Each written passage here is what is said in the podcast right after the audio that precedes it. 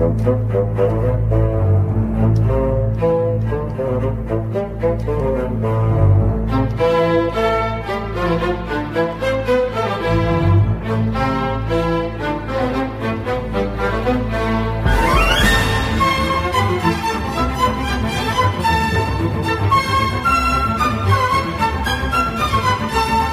was always in the locker room with the players, and she really participated with us, and always had this up personality, never negative. She was just normal.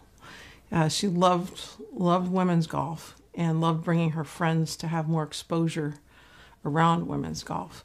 Just because of her, the tournament got more PR than just a normal tournament would. You going to watch? I am going to watch. Well, watch this. They were on the Hughes Broadcast Network the first year. And really, the only other tournament the LPGA players were in that was televised was the U.S. Women's Open. And so to actually see the women play was a very big deal. Kathy Whitworth has won the richest tournament in ladies golf, the Colgate Dinah Winners Circle. I think the biggest thing about that first tournament, other than the fact that it was on national television for the first time, was that Colgate put a purse up of $110,000. There were 30 other tournaments on the LPGA that first year. 26 of them had purses of under $30,000. So a $110,000 purse was massive. The Colgate Dinah Shore was the LPGA's only $100,000 purse in 1972. By 1983, once it became an official major, the tournament's prize money nearly quadrupled. Other LPGA tournaments soon followed their lead, all to the benefit of the players.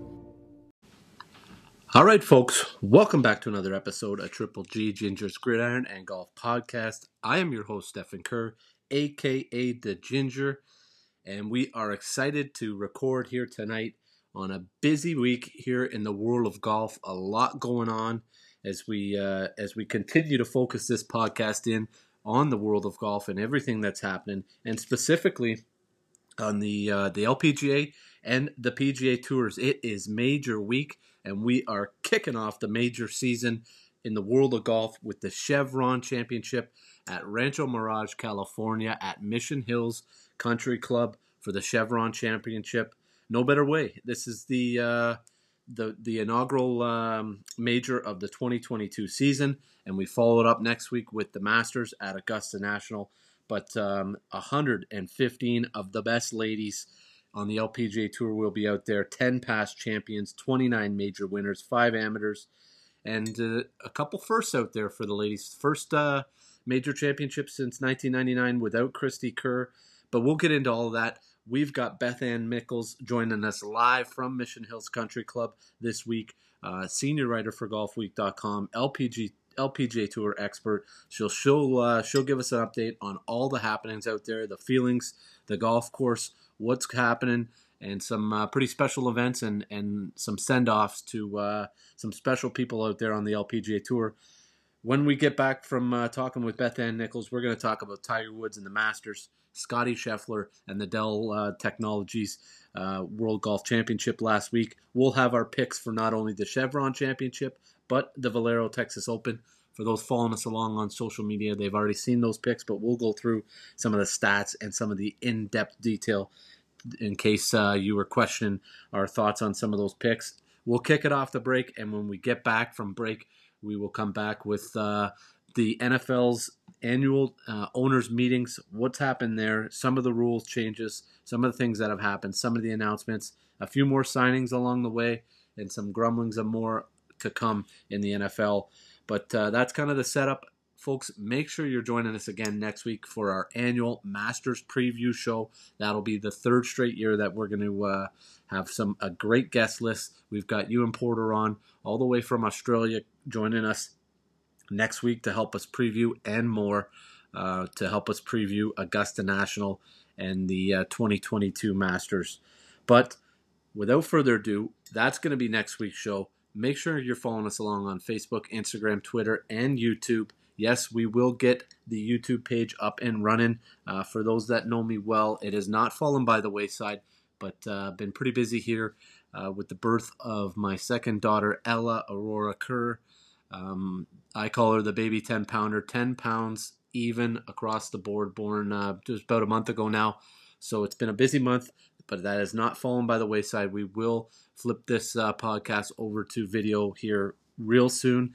And as well, keep your eyes out for upcoming contests. We mentioned a couple weeks ago on the podcast, but we've got some great uh, golf prizes that we're uh, we're going to be giving away, and uh, some NFL prizes. Just trying to lock those down. So with one of our local sponsors. So make sure you're staying tuned on all the social media fronts for that. But we might as well kick it off. No better way than to go live from the Chevron Championship with Beth Ann Nichols. Let's bring her in.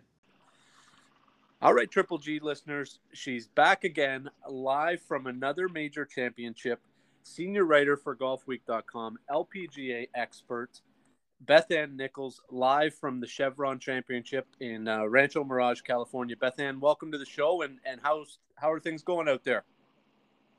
Well, it's picture perfect as you'd expect it to be, Mirage, and uh, not too, not you know, a, a nice little breeze. I wish I was playing golf. yeah, it's. Uh, I checked the forecast this morning when uh, when I was looking at uh, some some of my notes for the uh, for the event, and it looks absolutely perfect all week uh, all week long for the ladies. So they're they'll be in good shape for sure. Yes, and I you know it's appropriate for the final lap around here that it that it be picture perfect. It's just what you want, right? that's exactly it, and and that's a that's a great place to uh, to start. Beth Ann, what's what is the feel like? Because you know what, it, this is a special week not only for for Chevron and the LPGA Tour, but it's it's a, a special week for for ladies golf. It's the first major in golf uh, of the year, and it's also you know the the Augusta National Women's uh, Amateur event happening. Um, you know at at, the, at Augusta, the final round will happen on on April second. So it's a big week for ladies golf overall. What's the feeling like on site there? Is it a little bit bittersweet in terms of, like you said, it's the last time around um, the golf course here at the Dinah Shore Golf Course um, in Rancho Mirage at Mission Hills, or is it? Are they excited that you know the purses are up and ladies golf has never been in a better spot? I, I think it depends on on who you talk to. if you if you've played a lot around here and you're you know you you're a past champion and you you know you've spent years of your career here it's definitely bittersweet and you know an appreciation and an understanding of of um, you know, certainly is felt by the vast majority of the tour but there are some young faces and and you know that are you know this is all very new to them so you know they they might need to google dinah shore and and, and figure out a little bit of of what this tournament was really all about but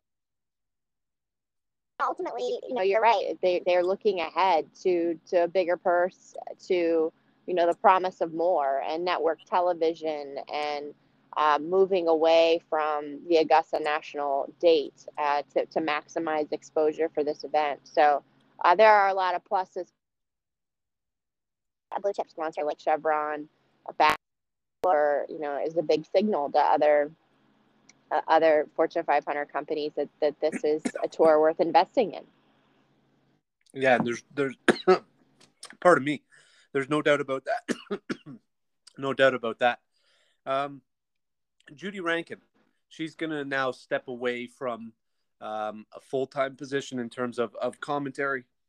How is uh, how's the feel around Judy in terms of the the existing players, like you said, some of the players that have been around uh, the tour for a long time and know her quite well. Um, and what's the feeling with her? And how important was she to this tour? You know, I, I don't think it can be overstated how important Judy has been to the LPGA, both as a player, as a, as a mom. Every every one of her of her titles came uh, after giving birth to her son. To you know, it's a a, a remarkable statistic um, you know, uh, you know, when I look at at Judy the announcer, um, you know, she was a pioneer in in television in terms of what what she did on the men's side, week in and week out, covered so much of Tiger, uh, and then coming over to the women's side and, and being that reassuring voice that uh, you know is is is going to tell it straight, but but in a kind way. You know, players appreciated uh, the way Judy, you know, told the truth, right?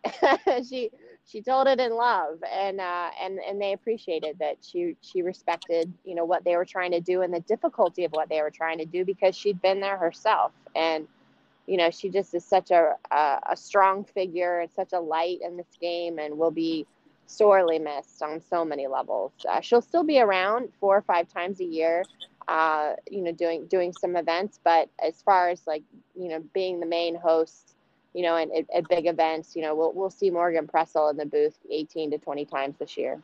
Yeah, she, she's going to kind of be the, the main replacement or, or takeover for for Judy, and and you're right. Yes. It's you know you read stories from uh, Terry Gannon and other you know co-workers and and people that have crossed paths with with Judy and just how sincere and how open and, and honest and human she was in terms of, you know, a great story you hear from Terry is every single round before every single broadcast, it was a race to the booth because she would be stopped by fans and signing autographs or just having a chat with, you know, young up and coming lady junior golfers or whoever it may be. Um, so just to be that open and candid and, and that human is something that is, is definitely going to be missed, no doubt and and the, and the one thing I will say too about Judy is, you know, she came on the tour as a teenager, as a 17 year old, so she understands what a lot of these phenoms that have become such, you know, huge stars on the LPGA so early. She's she's walked in those shoes, you know, so she's she's experienced, you know, so much, you know, at, at every level of what you know the stars of the LPGA has has have faced. But from a fan perspective, you know, as you say, you know, you feel for so many years and like she was a personal friend you know and i think that uh, i think that's why, why fans connected so much with judy you know feeling like you know if, if i got a chance to meet her in real life i think we'd be friends. And uh, and that was part of my story and i said I, I think they're probably right because you know judy's judy's friend a friend to all. Yeah there's there's no doubt about that. Um, lorena ochoa um, big announcement from her, and you you've wrote about it at uh, at golfweek.com. If you um, listeners have the opportunity to check that out, please do. Um, the LPGA's waived the 10 year requirement for Lorena and others, uh, some of the other founders of the LPGA Tour. How important was that to the tour, to Lorena, to just everything in terms of the LPGA Hall of Fame?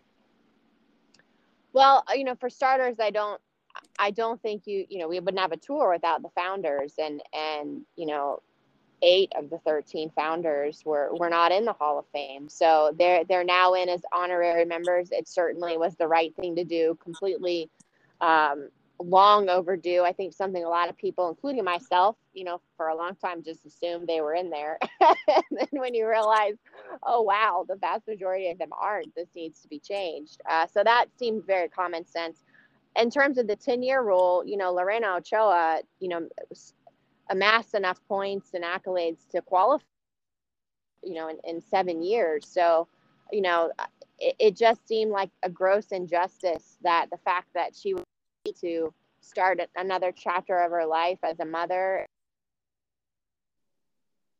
the tour would, would take away from the honor of being in the Hall of Fame, given that she has no doubt had a Hall of Fame career. And been everything you know you would want in a star for the tour. And and that that rule was originally put in place to keep the stars on tour so that someone wouldn't come out and and you know blitz the tour and then go back to Japan or Europe or, or Korea or wherever they're from and and and kind of leave the tour high and dry. And you know we saw Annika leave the game in 2008 and Lorena leave the game in 2010 and at a time when the tour was was in, in crisis in terms of the number of events, in terms of the economy, and the tour survived. You know, and the tour's doing doing really well right now. So I think when you if you can if you can take losing Lorena and Annika in a short time span, you know, then then I, you don't need any more proof that that rule needs to be done away with.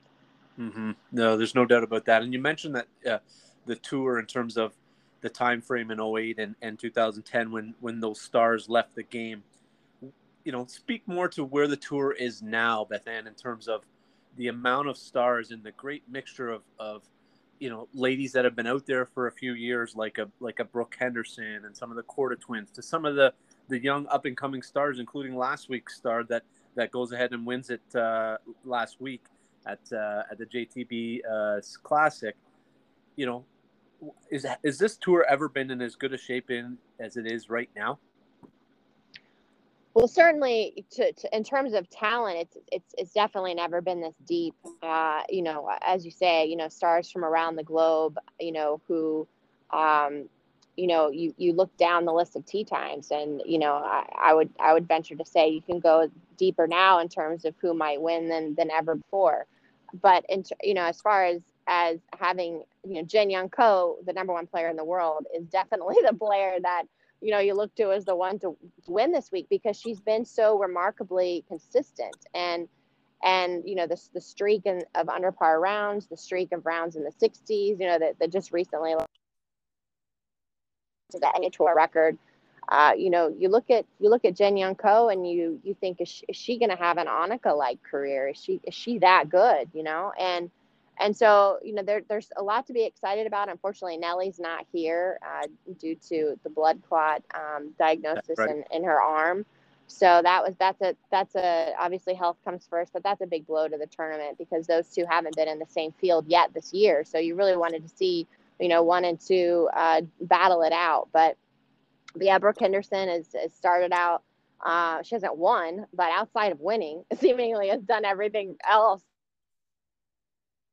well uh, week in, week out. Uh, you know, uh, lost in a player. She was with Nelly to, to Mirim Lee uh, a few years ago in 2020. Uh, her lane uh, placed on advantage at, at and, and her strength. So, you know, a lot to be excited I definitely think, you know, that, that the PGA look at particularly the main governing body support now backing the big events and really pushing the purses and, and the R&A and, and AIG and, and the PGA with KPMG and, and, the, and the USGA obviously um, ratcheting up the, the purse to, to $10 million on, on the US Women's Open. Uh, those are That's all, right. you know, massive, massive wins the LPGA, and and so now that now the, the the next piece of the puzzle is getting all these other tournaments that have been stagnant with their purses, you know, haven't really seen you know big increases, and you know, in a week to week to start moving the needle. That that's that's where the focus you know turns next. Yeah, for sure. Onto onto this weekend and the golf course and, and the setup.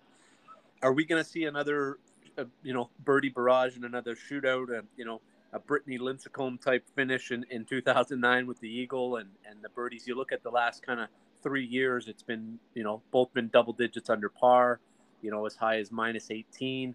Um, do you foresee that happening again this week, or how do you see you know this golf course challenging uh, the ladies? Well, you know, I definitely think the rough is going to be a challenge, but you know, it's not like we're going to see crazy wind or anything, you know. And so, from what I can tell so far, um, it seems like you know it, it should to scoring. Uh, the 18th is, is a little different uh, in that you know the there last year there's no wall, there's nothing about going what scenario they perfect. It needs to be yardage, the the perfect lie, the perfect conditions, you know, and, and the weather, the perfect scenario. So, um, you know, I think you'll see a lot, a lot fewer players, you know, going nine and two, but in the right circumstances when it's it's it's the only the only play to get it done. Um, you know, brings on the drama. So I'm I'm hoping we get that on Sunday, that somebody's forced to go for it. Perfect. Well, one more question before we let you go here, Beth Ann. What are you looking forward to most this week? Is it is it the you know some of the goodbyes and the the you know the run around memory lane with with a lot of the the girls and, and people that have been around there for the for the 50 years um, that the event's been there, or is it the look forward to the future um, type of feel? I, I you know honestly I I I'm having a hard time future right now because I'm just looking at Sunday. So I'm I'm so excited about what I think will be a goosebump moment. You know, the final leap Poppy's Pond? You know, will it will it be a first timer? Will it be someone like Lexi Thompson who you know we feel like is owed one? you know, you know what what kind of you know you know Hollywood esque type ending could we could we have? Because it seems like that's what this place deserves, um, given given its history and what and what the Dinah Shore tournament course and David Foster and you know Colgate Hummel of what what they've meant to to this tour. So, um, you know, I, I'm I, I I can't look too much ahead to Texas yet because I'm so excited. Be an emotional and special finish. Uh, that's great. Beth Ann, thanks again for uh, for coming on and joining us. I know this is the second time you've been with us on a a major week and help us preview and shine the spotlight on on what you like you said what should be a, a very very special week for for golf for ladies golf across the board. And uh, i know i'm looking forward to it and i hope uh, the rest of the world as well. And uh, have a great week out there in, in california and enjoy yourself. So much for having me. I always fun. Amazing. Thank you and enjoy. It's a pleasure talking with beth ann.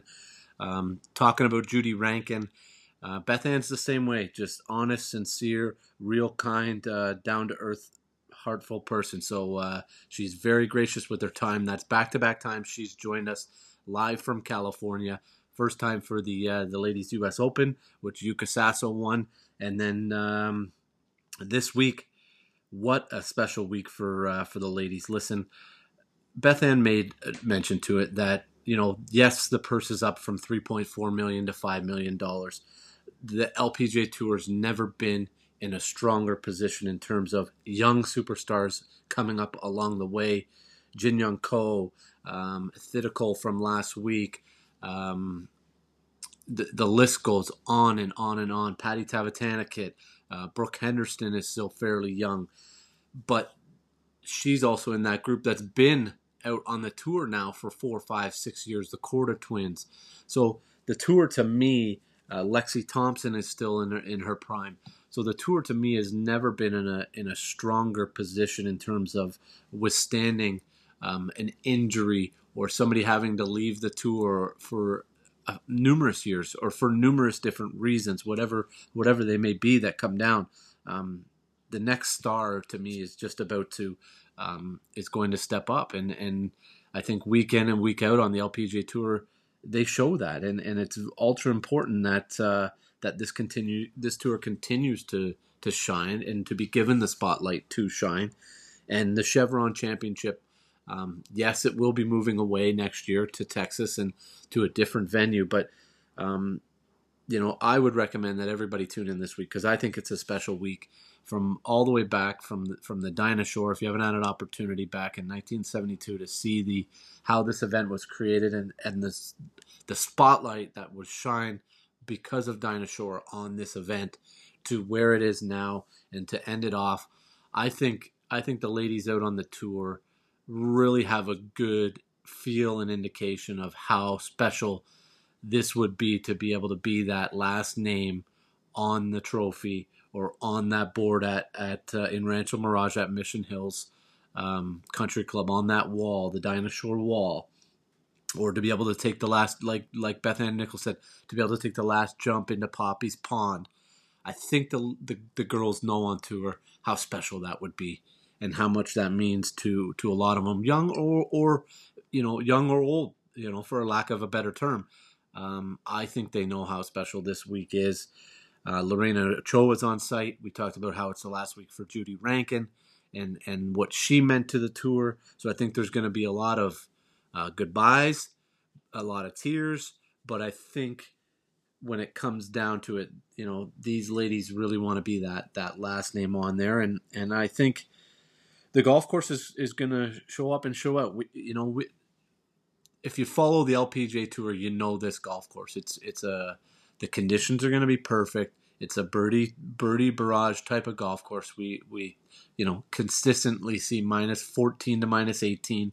You know if the wind gets up or if, we get a couple cool mornings, you know uh, cool California mornings, which can happen around this time of year, you, you might get a minus 10. But you know Beth Ann Beth Ann mentioned that the rough's up and it's a little bit juicy, but you know these ladies are gonna they're gonna be able to score around this golf course and you know there's there's tons of opportunities to to make birdies. It's a flat golf course. The conditions look perfect. I, I suspect to see you know minus 12 to minus 18 without without a shadow of a doubt whether the rough is up or, or not i think these ladies are that dialed in and, and they're that good to me it's it comes down to um, beth ann Mich- nichols made mention of it. It, it it has become it's a little bit of a longer golf course playing at 6800 so with a little bit of distance comes a little bit of advantage and i think you're going to see the bombers kind of come to the top of the leaderboard here. We've got a couple picks on our end that we're going to make here uh, for the Chevron, as we always do on any major championship week, Senior Tour, LPGA Tour. And uh, we'll start with our big gun. And how could you not? Um, two force, two other top tens, uh, T11 or T12. She's been absolutely phenomenal. She was in a playoff. Uh, Beth Ann mentioned it. She was in a playoff in 2020, um, T second. T17 in 2019, T19 last year. So she's always up and around. Her game sharp. The only real question mark this week for Brooke Henderson at 14 to 1 is the driver, is the 46 inch driver. And, and has she found a, a driver comfortable enough for her that she's not going to lose a whole lot of distance? She can still get in the fairway um, because she's so used to the that 48 inch driver choking down on it, and she's played that shot and and played that driver for so many years out on the tour. So this being the first week, um, it'll be interesting to see how she how she feels with that that new club in the bag. Um, does she still choke down on it two inches and make it 44, or is she gripping all the way up on it? So uh, something to keep an eye on with Brooke, but I don't think that's going to affect her too much. I think she knows the the magnitude of this event. I think she's been out on the tour enough. She wants to put her name on this trophy, get another major championship, and I think her game is prime and ready to go. I think you're going to see Brooke Henderson um, up there for sure this week inside the top 10, if not inside the winner's circle. And my second one is Danielle Kang. Uh, 22 to 1. I think that's great value here. Um, 2019, she was T6, 2020, T11, and 2021, she was 13th outright. She's played well. Um, across overseas, she was T9, T8 at the HSBC and T8 at, in Thailand. Uh, T42 last week with a second round of 74, so struggled a little bit in the second round. But uh, outside of that round, you know, you you drop a few strokes off that round, she's right there again. So her game is prime and ready to go.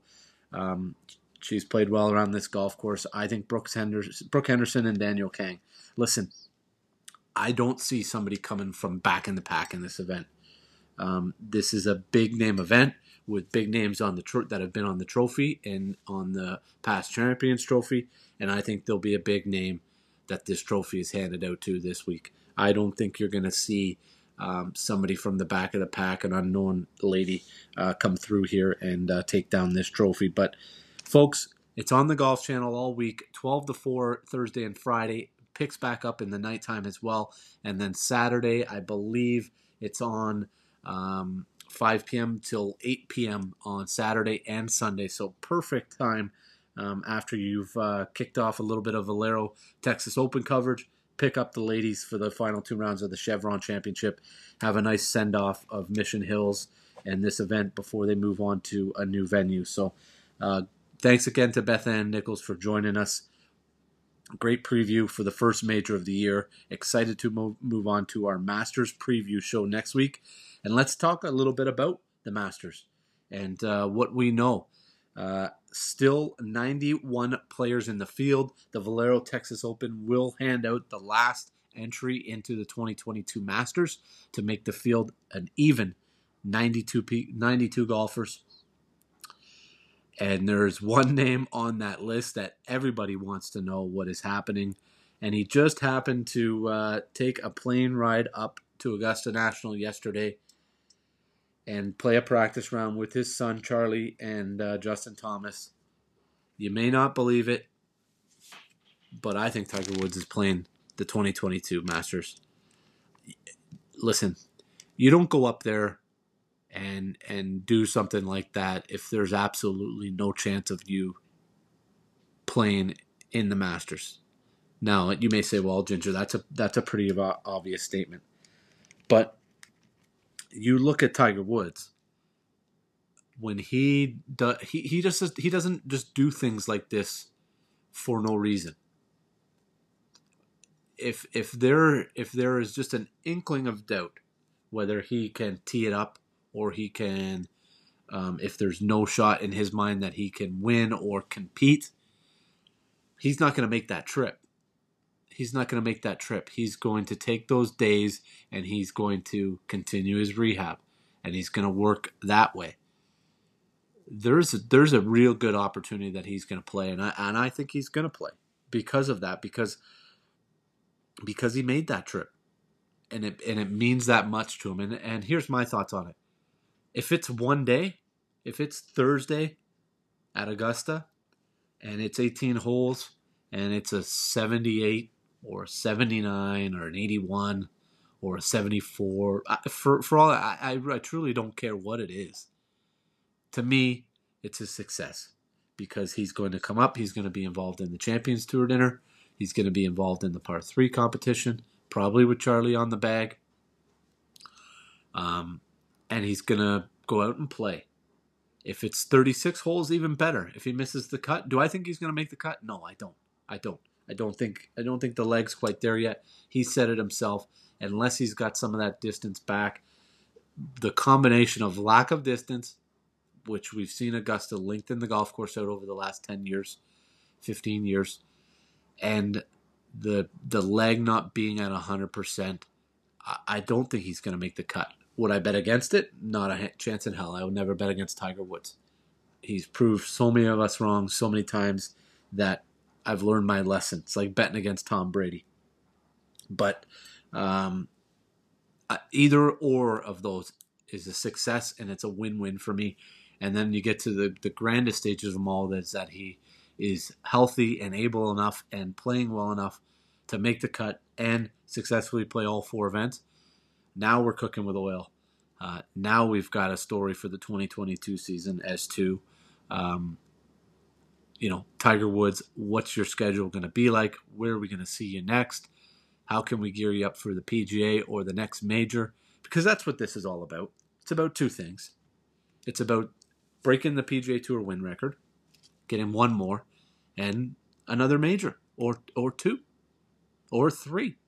And, and you may laugh now, but if it's not about that, then then why is he putting all of this work in to come back? And to me, he become he's dangerous. He's at that danger point in his career right now because he's in my mind he's he's at ease and he's at peace with all of these records, right? The PGA Tour win record might be the only one that may bite him. But to me, at 15 majors, second place to Jack all time, I, I, I truly believe that Tiger's at peace with that. And, and the comeback and, and his legacy and his story and, and all the ups and downs and goods and bads that we've seen um, since his emergence in the uh, the mid to late 90s I think he's at peace with it. And to me, that makes him dangerous because now it's just about going out and, and searching out that victory. And, and you're playing with house money. It's like he's in Vegas and he's just won a gone on a heater and he's and he's playing with house money now. And if he gets a little bit of confidence in him, look out. Look out because I think he could win a major or two. And and I I I think he won't stop until he gets that PGA Tour victor. I think he wants that record. I think that's the one he's looking at right now to break that all-time record, and then uh, and then really focus in. He, he's focusing on the majors, but I think that's the one that's biting him a little bit right now. I think that's the one he wants, and the, any major is, is gravy on top. Augusta National, we get a little sneak preview that today from Ryan Lavner, Rory McIlroy about a couple small changes. Uh, by the sounds of it, we've got new greens on 3, 13, and 17. So excited to see um, what the changes are there in terms of um, any slope um, differentials, slope differentials in terms of what was already existing on the golf course. Um, the third green, especially, as to um, slopes around the greens and green complexes and then changes on 11 and 15. I know the change on 11 is the the tee deck. They brought the tee deck back, and I believe to the right, closer to uh, the 10th green. making it a little bit more of a traditional dog leg, and it actually makes the fairway a little bit wider um, as to where the hitting zone is. And then the 15th, I'm not too sure. I think there might be a new tee deck there as well. But uh, I'm excited to see what those changes are as we move into Masters Week next week. Reviewing last week, Scottie Scheffler and the Dell Technologies. Um, great event. I'm not a big fan of this event. I mentioned it on the podcast. Um, I think there's got to be a better format. To me, I, I, w- I would love the one and done. It matches the March Madness NCAA basketball tournament. I, and I get why they do the, the group system, and, and you want to ensure that guys are going to be able to play Wednesday, Thursday, Friday. But they're really, there's 15, 20 guys that, that by the time Friday hits, they're, they're not playing for anything, right? So what are you really, you're, you're guaranteeing them a Wednesday, Thursday? Well, what's the difference? One and done.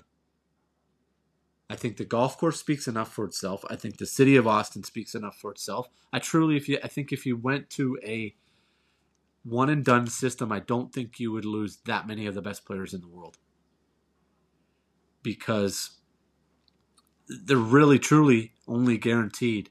You, you could be one and one and be almost done right? You lose your first two, you're out. Thursday, you're you're effectively playing for nothing other than to get yourself ready for the for the upcoming major at Augusta. So, you know, to say oh you want to guarantee them three matches, well, it's not three matches, it's two, and two compared to one for a for a WGC event. Come on, I think the big boys would show up no matter what. But uh, want to talk about Scottie Scheffler? Great. Before we get there, great event by Corey Conners. to me gave away the match to Kisner on on Saturday uh, Saturday morning, or sorry Sunday morning, uh, in the semifinal.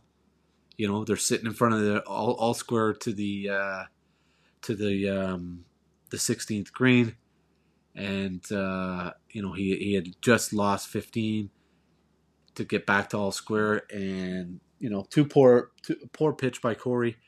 Kisner misses the birdie putt to win the hole and then he gives them 17, and then tough to tough to win 18 on, on a short little quirky uh, par four.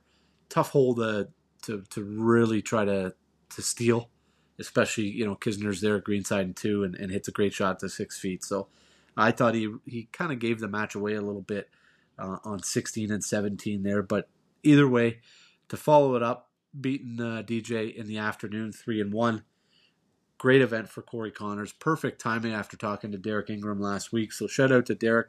Congrats to those two for for a great finish, getting themselves ready for for Augusta National.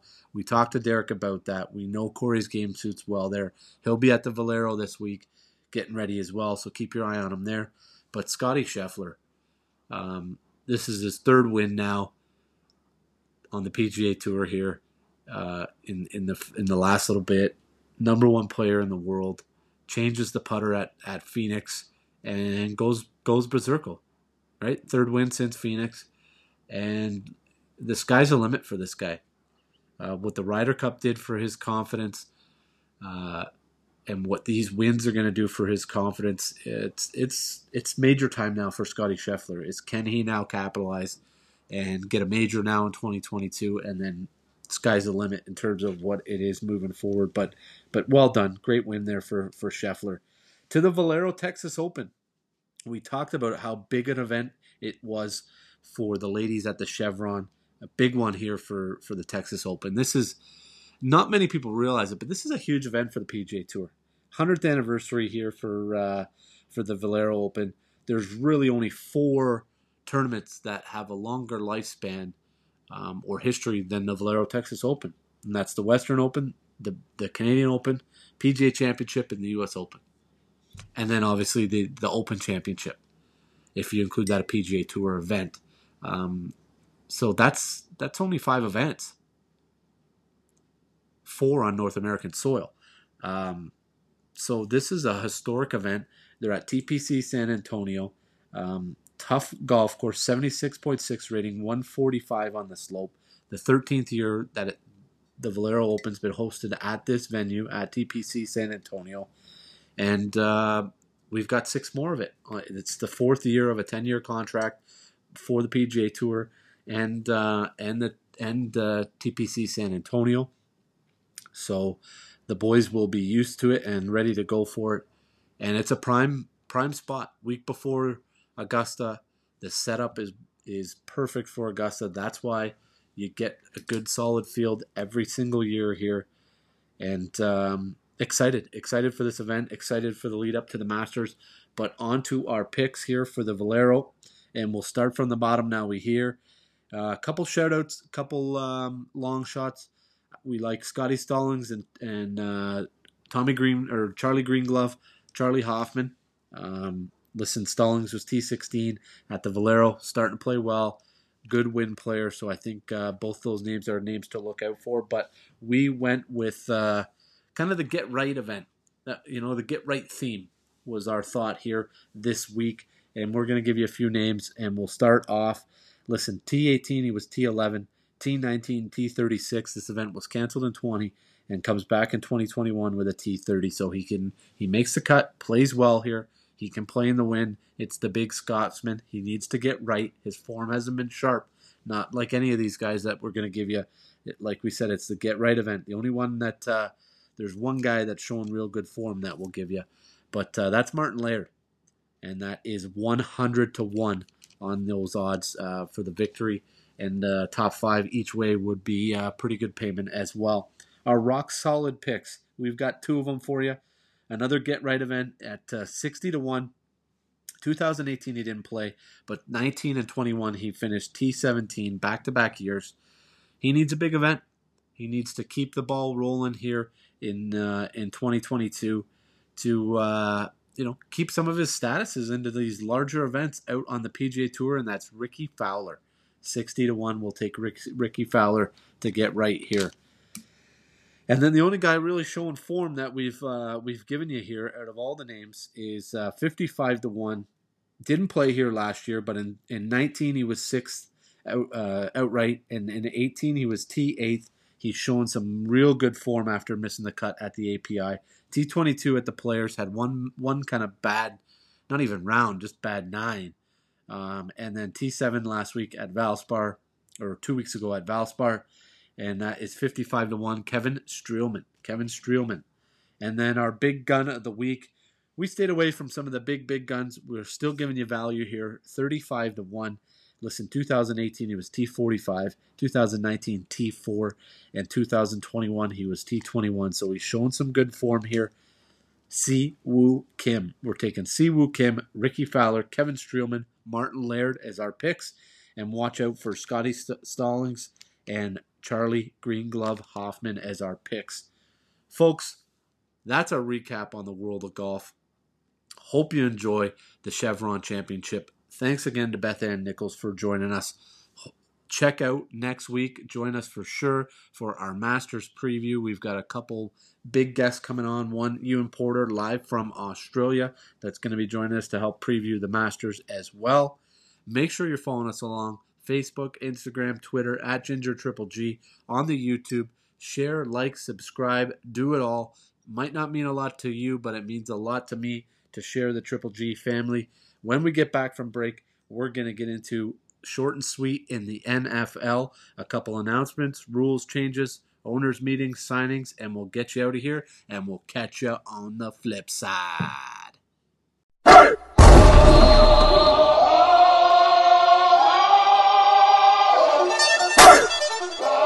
Here comes the, here comes the, here comes the. Y'all don't really want it like yeah. Here comes the, here comes the. I love this Triple G podcast where real life sports and the talk with me.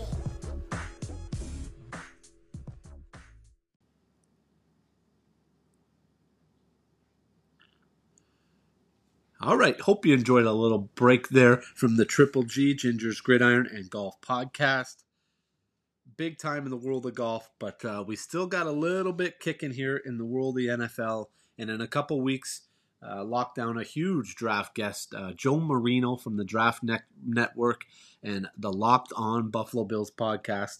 Um, he scouts draft um, candidates and draft prospects for the Draft Network it's what he does full time. Um, he is going to be joining us to help break down the 2022 draft. We're going to take a take a look at the first round, potential trades, draft prospects, um, and what he, who he feels is going to be able to go in the top 10 in the first round, and who he likes for uh, specific teams and fits. And we'll dive deep into the draft um, in two weeks from now after our Masters preview next week. So that'll be the week of April 10th to the uh, the 13th. That podcast will uh, will come out. So that's Joe Marino from the Locked On Draft Network, or sorry, from the Draft Network and Locked On Bills podcast. So excited to uh, to have him join us in a couple weeks here after our big Masters preview show. But let's get into it. Um, quietly, a, still a fair amount, um, and the NFL continues to nab the uh, the sports headlines. And where do we want to start? Well, we'll start with probably the biggest announcement, uh, not for me, but for NFL fans, and that is the overtime rule change. The NFL has um, announced that the NFL overtime rule for the postseason will be changed, and each team will have uh, will get a possession, and uh, so they will. Each team will have an opportunity. Um, if the first team scores a touchdown, the second team will have an opportunity to score that uh, to match that touchdown. After that, then it will go specifically to a sudden death um, format. So here's my thoughts. Uh, has it solved the fairness issue? No, not at all. Um, has it solved the problem of NFL fans wanting Josh Allen or Patrick Mahomes to be able to possess the football one more time in a game? Yes. Um, but to me, it hasn't solved the fairness issue. Uh, there's still a team with a decided advantage. I think that the team that that wins the coin toss and has that first possession has the advantage because um, one, they have the opportunity to score, put the pressure on the second team that possesses the ball. If that second team possesses the ball, then and what I think is going to happen if they match that touchdown, knowing that now when that ball goes back to the first team or team, let's say team A, they have an opportunity to go for the field goal drive to win the game outright. You may see team B, the team that lost the toss, that possessed the ball secondly, go for two a lot more. Knowing that it's a, a 48% conversion rate, it's a 50 50 coin flip, as compared to how many times does that team right now who's got the ball first in, in that overtime possession? Not only they win the game 11 out of the 12 times that we've seen overtime in the playoffs since this the original rule change, I believe in 2012. But seven out of those 12 times they do it on the first drive. So that's over 50%. And now that's on a touchdown drive. You're not even talking about a field goal. So that's seven out of those 12, and that's on a touchdown. You, you say a field goal. How many of those drives would have been successful on a field goal? Nine, ten out of the 12? So to me, that team, you win the toss, you're going to take the ball. Because you're, you're going to, if you don't score, you know exactly where you stand. If you do score, you know exactly where you stand. We got to get a stop, we win the game. We don't get a stop, okay, they got an opportunity. They got an opportunity to go for two. We got a chance to win the game again if we stop them again. If they decide to kick the extra point like we did, so now both teams have scored a touchdown with the extra point. Now all we need for a third time, we know where we stand. All we got to do is get the field goal and we win the game. So, in terms of fairness, they haven't solved anything. Is there? I'm a solutions guy. I, I say it all the time. I don't want to hear what's wrong. I want to hear what's wrong, but tell me how to fix it. I don't know how to fix the fairness issue, and I don't. Th- I don't think the NFL knows how to fix the fairness issue, and I don't think they want to fix the fairness issue. All I think they wanted to do here was for Patrick Mahomes and Josh Allen to be able to possess the ball one more time and for them to be able to run through another batch of commercials one more time to to pay the bills. And I think they did. I think they did that. Um, I think it's going to be it could be a while before we see it. Right? It's postseason only. Would I've liked to seen this in in the regular season? Yes, I would have. I would have, because I don't like the NFL rules with the ten minute ten minute clock. Um, teams go on a long drive, they kick the field goal, and then and then the second team only has two or three minutes to to answer that, and then the game's over. I get it in in the playoffs. It's not like that. It's like a game, right? So, for instance, if if Team A wins the toss, they possess the ball, they go on an eight minute drive, they score a touchdown. Okay, Team B, second team gets the ball. They don't. They. It's not like they only have two minutes to to go score a touchdown. If they still possess the ball, it's going to go to double overtime. There'll be another quarter there. So that's something that not a lot of people seen. Uh, in terms of a safety on that first possession, if you possess the ball first and the team against you gets the safety, that game is over as well.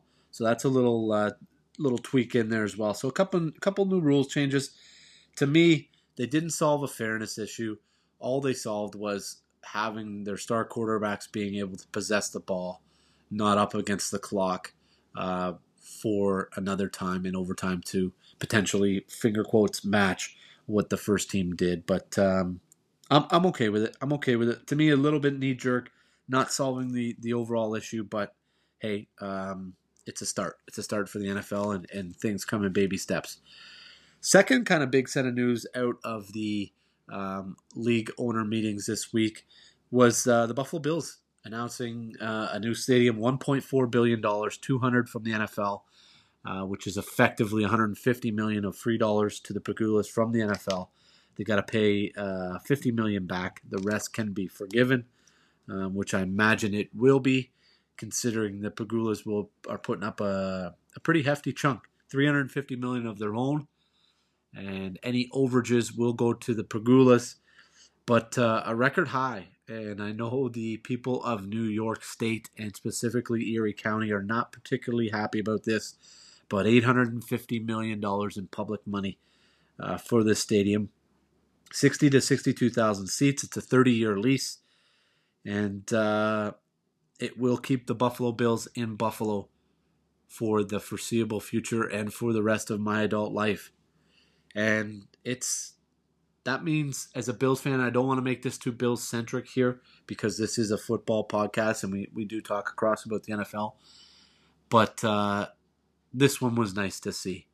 To support the team, um, for those that know me well, I, have been a season was a season ticket holder from 2007 to 2014, and again from 2016 till 2019 until COVID pretty much hit. And every year, kind of take a, a look back in and, and, see if it's something that that's possible. And to to go down to uh, Ralph Wilson, Highmark Stadium, whatever you want to call it. Um, it, it's it's it's near and dear to my heart. But but that stadium, it it was time to move on, and it was time to go. Um, it was crumbling at its core.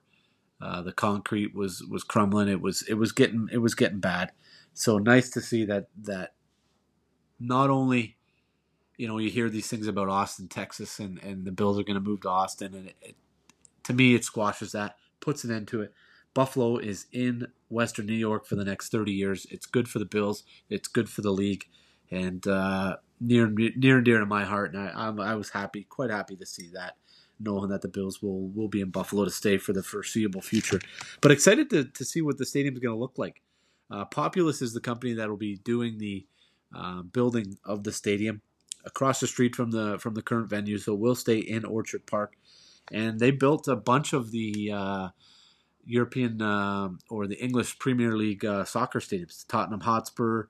Um, so, in some of the renderings and some of the talks that you're hearing, um, 80% of it's going to be covered. 60 to 60 to 60 to 62,000 seats with a 5,000 seat uh, or standing room only party concourse deck, if you will, and going to provide similar amenities to uh, Vegas and Minnesota in terms of amenities and concourse sizing. So uh, that I was really excited about. I was at uh, Minnesota, as, as, most of you know, in December, and that was an absolutely stunning, beautiful stadium inside. The concourses were massive and uh, totally different than than Highmark Stadium. State of the art, first class. So it'll be real nice to get down there and and um, excited to hear what some of these PSL PSL pricings will be for this new stadium for the Bill Stadium. Um, something that I'm definitely uh, interested in. And a little nugget kind of floated out there today that uh, the mayor of Nashville and uh, of te- and I think the governor of Tennessee is proposing 500 million dollars for a new stadium for the Tennessee Titans. So something to keep an eye on there and keep track of. Um, Nissan Stadium, not not new, but uh, definitely not old, not uh, like Highmark Stadium. So interesting to see if if they get uh, get the funding on that and where where their thoughts on where they want to put it, if it's going to be a renovation or what their thoughts are. So, so something to keep an eye on there.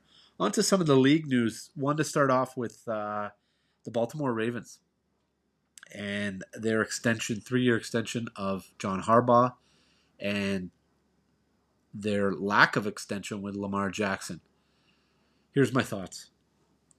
If I'm the Baltimore Ravens and, I, and uh, I, I, don't believe Lamar Jackson wants to uh, go elsewhere, where, where's where are you gonna go? After you after, to me, if he sits there and sees what has happened this offseason with the seismic quarterback carousel and shift that we've seen in this league, where where do you want to go? Where is there to go? Not many places that can win. You, you can go get paid somewhere, no problem, right? You can go get paid in Seattle. You can go get paid in Houston. You can go get paid in Carolina. But are those franchises ready to win in the next two or three or four years? This is the sweet spot for Lamar Jackson. Can he win in the AFC? It's probably his biggest challenge. So if you are going to move, the NFC might be a thought. But I, I don't think I truly don't think he is. I think he's I think it's a match made in heaven with Harbaugh and Jackson. I think they really do connect and get along quite nicely. And I think if you're if you're the Baltimore Ravens, I think you want to match that Harbaugh deal to Lamar Jackson. Maybe extend it one more year. Listen, he's he's Harbaugh's good through 2025. That that would be a three-year extension on the current rookie deal of Lamar Jackson. So it would be a shorter extension from what we've seen from the likes of the Josh Allens and the Patrick Mahomes and even Deshaun Watson. But to me, that's the without the guarantee, the Deshaun Watson deal is the, is the framework for the Lamar Jackson deal. We don't know if this guy is good enough to win, especially in a stacked AFC quarterback race. So let's commit to him with similar to our coach. To me, if I'm the Baltimore Ravens, I'm offering Lamar Jackson four years at $180 million. You want to make it guaranteed? Sure, go ahead on a four year contract. You want to guarantee the first two years and and and backload the contract a little bit, go ahead and do that too. But to me, that way in 2025, 2026, if things aren't going the way you like, if you're the Bisciotti family, you can get off of your head coach and your star quarterback, and you're not committed too far deep down the road right? Gives you one more year. To me, a four year extension. That means you've got Lamar under contract for the next five years. Put an out in the extension after two years. That way, your commitment now is only the next three years with him as your quarterback. You've got three years with John Harbaugh as your head coach. Matches up nicely. To me, that's the game plan if, if I'm the Baltimore Ravens. Beyond that, I think you're risking a whole lot. And I just don't see Lamar Jackson getting that Josh Allen, Patrick Mahomes type deal yet. To me, he hasn't shown it. Hasn't shown that he can get to that next level. Has he won an MVP? Yes. Has he played at that level? Yes. Has it been a couple years? Yes. Has he won playoff games? No. So I think there's still a little bit more there to be seen for the Baltimore Ravens, for the rest of the league, and Lamar Jackson. But uh, just my thoughts. continuing on that QB carousel, we might as well keep going to close off this episode. We'll start off with Carson Wentz and Jim Irsay. What a shit show. Jim Irsay up to his old tricks again. Um, practically saying that it was a mistake for Carson Wentz. And and to me, a historic franchise like the Indianapolis Colts have really started to open themselves up to to criticism here over the last few years with the re- revolving door at quarterback, with how things have been handled um, inside the, the building, outside of the building, for your owner to come out and, and bash Carson Wentz and, and say it was a mistake and to have to watch his play fall apart over the course of the year and whether it's true or not, you just can't say those things. And it's just done in, in to me, really bad, bad, bad taste. Uh, closing out, Jimmy G, that saga continues on. Um, real interested to see what happens there. Uh, like I said on last week's podcast, don't be surprised if Jimmy Garoppolo enters camp with the San Francisco 49ers in the quarterback room.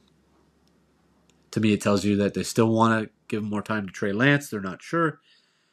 And there wasn't a dance partner available. Andy Dalton signs a one year, $6 million contract to back up Jameis Winston in New Orleans.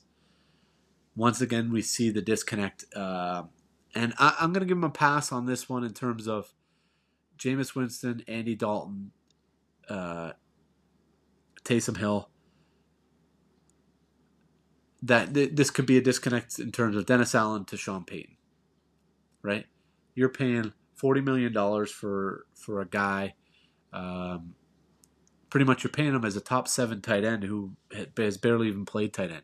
And that's why Dennis Allen comes out and says, you know what, he, we're going to focus at, at tight end. Because when you went and signed those two quarterbacks, you know Taysom Hill ain't getting too much reps at that point in time.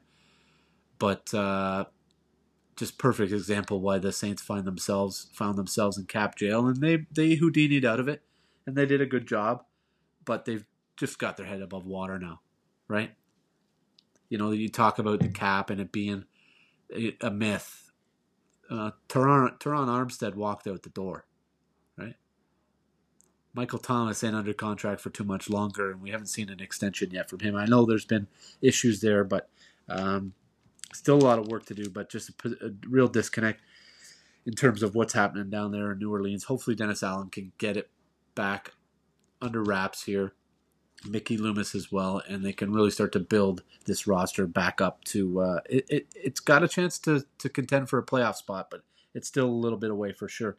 Cam Newton, um, some rumors out there that he is available. Teams are interested. Uh, don't know why. Don't know why they'd be interested in Cam Newton. I don't know if it's uh, Cam's agent releasing this information out, trying to drive up Cam's market again, but. Um, there's not too many positions available out there, and with guys like uh, Baker Mayfield still available, and the Browns are going to have to eat some of his salary.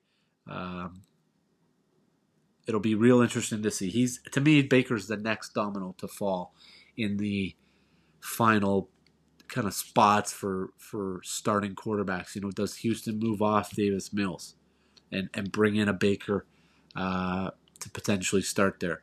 what happens in Carolina with Sam Darnold. Do, do they bring there? But the first thing is is that the Browns going to have to eat some of that $18 million salary for a team to, to bring on Baker from what we're hearing because of the Deshaun Watson front. And uh, we heard from Roger Goodell that that um, he their suspension is still possible and discipline is still possible even though he hasn't criminally been charged or indicted for any of the offenses for the 22 uh, victims female victims of these uh, this massage, massage parlor shenanigans or uh, massage therapist shenanigans uh, of Deshaun Watson but to me uh, with two young girls and you you heard how excited I got about the Chevron Championship and the LPGA Tour, and there's a reason because I have two young girls and and everything, and and to me, I you know I, I stayed away from it on last week's podcast, but I can come back again this week, and and I'll end it off with this: shame on you, Browns. to to give this man two hundred and thirty million dollars guaranteed. There's no way, no chance in hell that 22 victims are all lying or not telling the truth.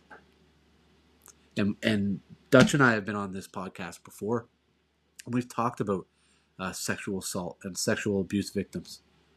And, and I've said some things that, that I've learned and I've probably regretted. And when I go back and li- listen to those podcasts, I wasn't particularly proud of maybe the way I worded it or what I said, and but some of what I said was was rooted in truth. And there there are people out there that that that do look for paydays, but that's that's not the point here. The point here is is that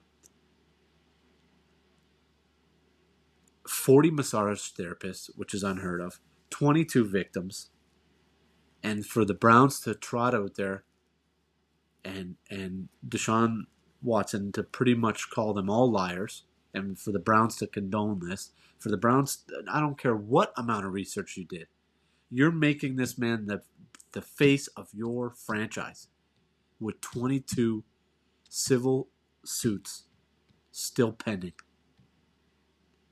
just freshly coming off of in uh, of being charged for all of this as well.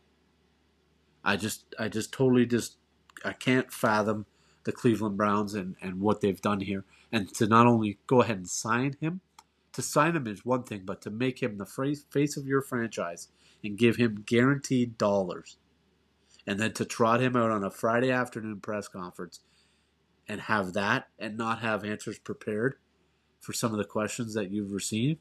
I we all knew it was going to be a shit show right from the start, and it was a very going to be a very very tough press conference, and the time had to come where they had to stand up, and it's not done yet because they didn't answer a lot of the questions.